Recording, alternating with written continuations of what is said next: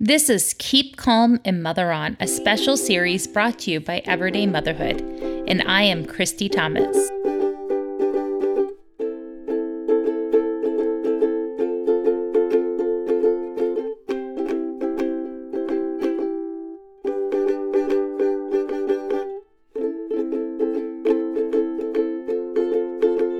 Thanks, Lucy.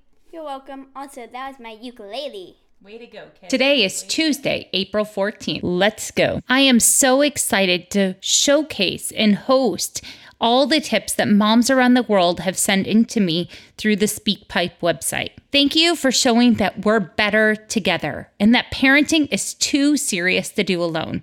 I firmly believe that you're the right mom for your kids and your kids are the right kids for you. We've got this.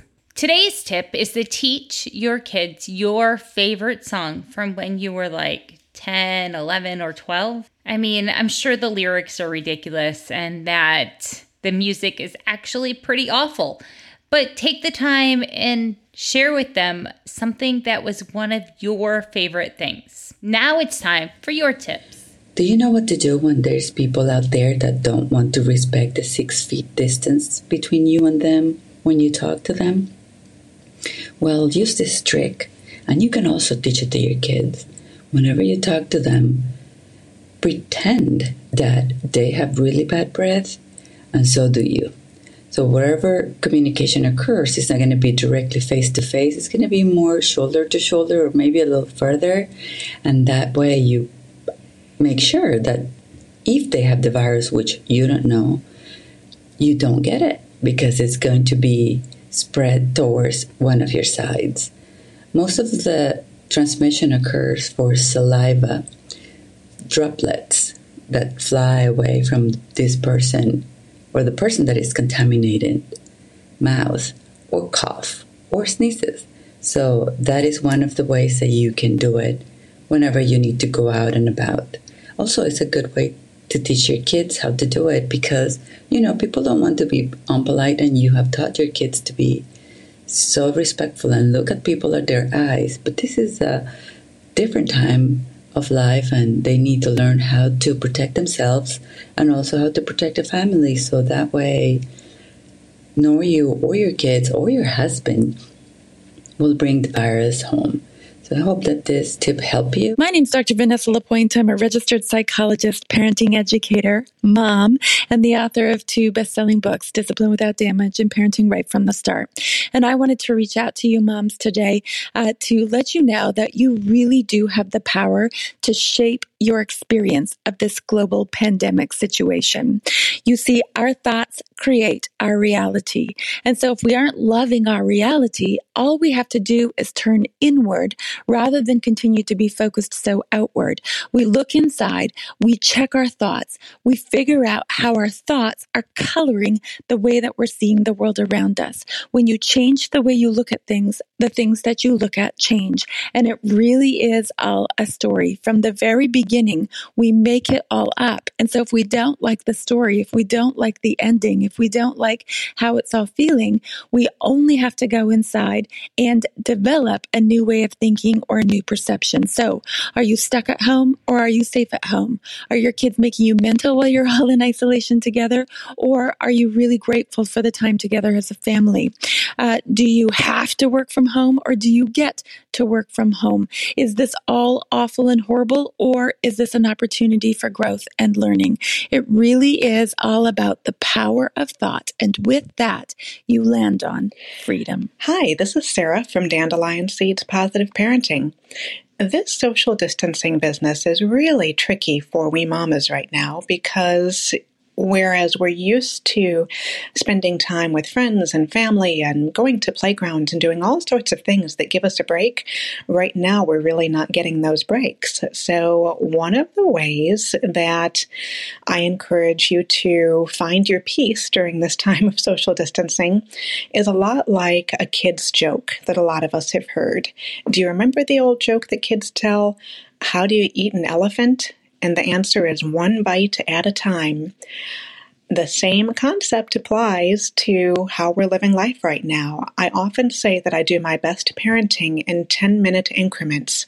If my family is doing something that I don't particularly enjoy, for example, if my daughter is playing Legos, and I really, I confess, I really don't like playing Legos very much, if I look at the clock and tell myself, I can do this for 10 minutes, I can power through almost anything while being aware that I have a set time. After those 10 minutes are up, I can get up, get a drink, do whatever I need to do to give myself a little bit of a break. And after those 10 minutes are up, I often find that I have another 10 minutes in me to make it through.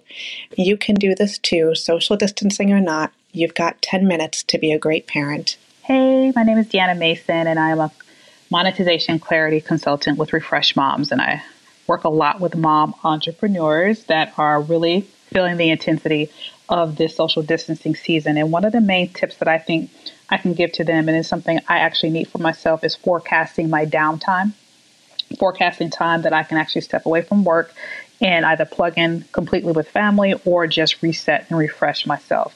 I'm actually finding the need to do this this week. My children are on spring break. My husband has Friday off for Good Friday, and I am the only one in the house that has to work the entire week. So I'm like, you know what? Let me go ahead and clear my calendar for Friday in order to be able to have some downtime with them as well as self care time with me. So that is my tip. Even when we're not social distancing, as a mom with younger kids in the home, if you are homeschooling or you know you're a 24/7 parent around the clock, or even if you're not, if your children um, step away and go to school during the day, just being able to look at your calendar and forecast when you need a break, communicating that to everyone in the home, and actually taking time to reset and refresh. Hi, this is Amy from The Thoughtful Parent.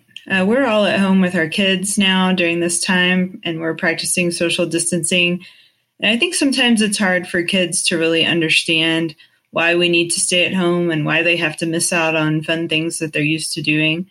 So, one thing we've started to do in our house is to try to make it a little more personal as to why we're staying at home. So, who in our life or our community is are we helping by staying at home? So, it might be someone like elderly grandparents who might be more likely to get sick, or it could be someone that we know in our family who works in healthcare that's helping people who are sick. Anything that helps make it more personal for kids to understand why it's important to stay home, I think that um, helps them stay motivated to do thing, the things that we need to do at home. And in a larger sense, I think it also helps them learn more about empathy and develop a kind heartedness because they understand that they're doing something that's selfless and something that's helping other people in their community. Thank you for listening, and I need your help keeping this project going strong. So far, I've collected over 165 tips, but we still need more. Right now, the end date for me is projected to be June 10th. And in order to get there, I need about 180 more messages. So please text a friend, ask them to record a 90 second message at www.speakpipe.com backslash everyday motherhood. This is a beacon of light to other moms, right? I know that you have really resonated with this project. I see all the social media likes and shares. I've gotten personal messages, and I am so glad to know that I'm not doing this alone, especially on days like today where I just sat on the floor and cried because I spilled cat litter. So know that you're in this together with me, and I appreciate you. Want to chat about today's tips? Go check out the Facebook group Everyday Motherhood Fans. You'll need to know that I run every day to get in. Thank you, and I'm glad that you're here.